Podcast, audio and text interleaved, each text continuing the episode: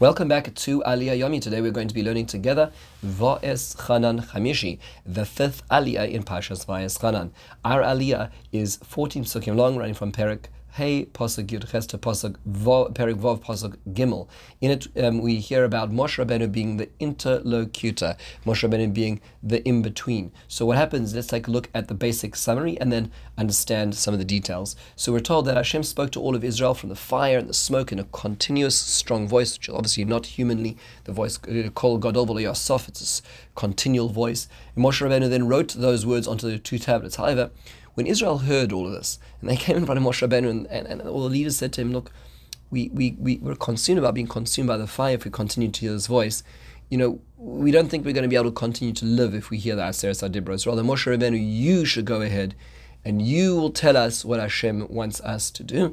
Moshe Rabbeinu then pre- eh, presents this idea in front of Hashem. Hashem says, yeah, accepts the idea and says, Moshe Rabbeinu, you will be the one to, to do this. And Hashem says, Halavai should be that Israel would have this level of commitment to want to what Hashem wants all days, all the times. Moshe Rabbeinu then does this. He commands everybody to go back to their tents, and then Moshe Rabbeinu enters into the cloud again and receives the commandment to, and, and returns them to the nation of Israel.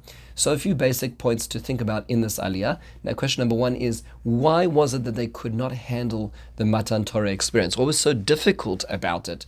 So Ha'amek Davar points out, uh, the Netziv says, explains that two points. Number one was the fire was so intense that, that it, it, made led them to believe that they were about to die. We see similar experiences later on in Tanakh where um, the individual by the name of Manoach at the end of Sefer Shoftim, he believes that he's going to die when he sees this apparition of this angel in a column of fire. So it really is terrifying. The other thing is also the, the, the, the sound.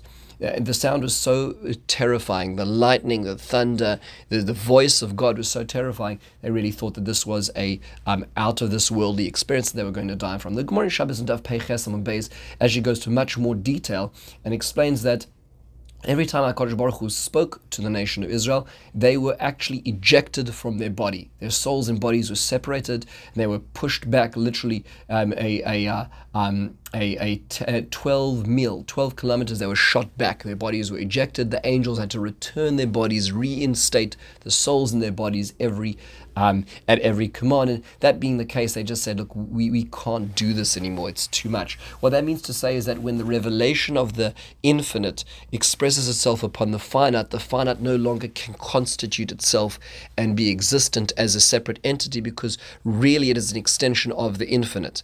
So the degree of truth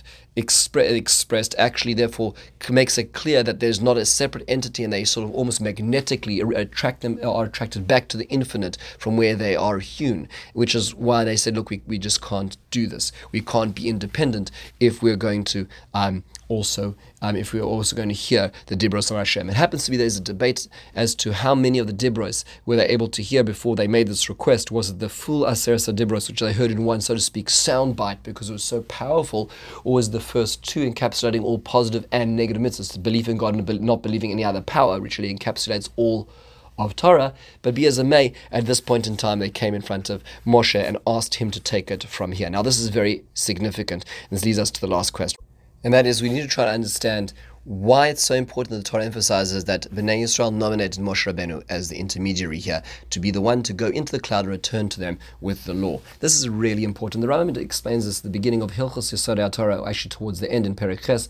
um, Halacha Aleph and Beis, where he explains the, the following. He says, look, why is that we believe in the Torah in the first place? He says, well, we don't believe in the Torah because Moshe Rabbeinu did some fancy tricks right? So he brought the manna, he brought the well, he brought the Ananei HaKavod, all those, those, those, those incredible miracles. That's not why we believed in him, because you know what? There are other people in history who do all kinds of uh, fancy things as well. And in fact, everything Moshe Rabbeinu did was for had a utility. There was a purpose for it. They needed protection. They needed water. They needed food. Korach, the, the Korach's rebellion needed to be ended. So these are all had utility. That, that means to say that it could have been that Moshe Rabbeinu was harnessing great powers in this world. But in the end of the day, that's not the reason why we believe in the Torah. The reason we believe in the Torah unlike any other nation, is because we saw it ourselves.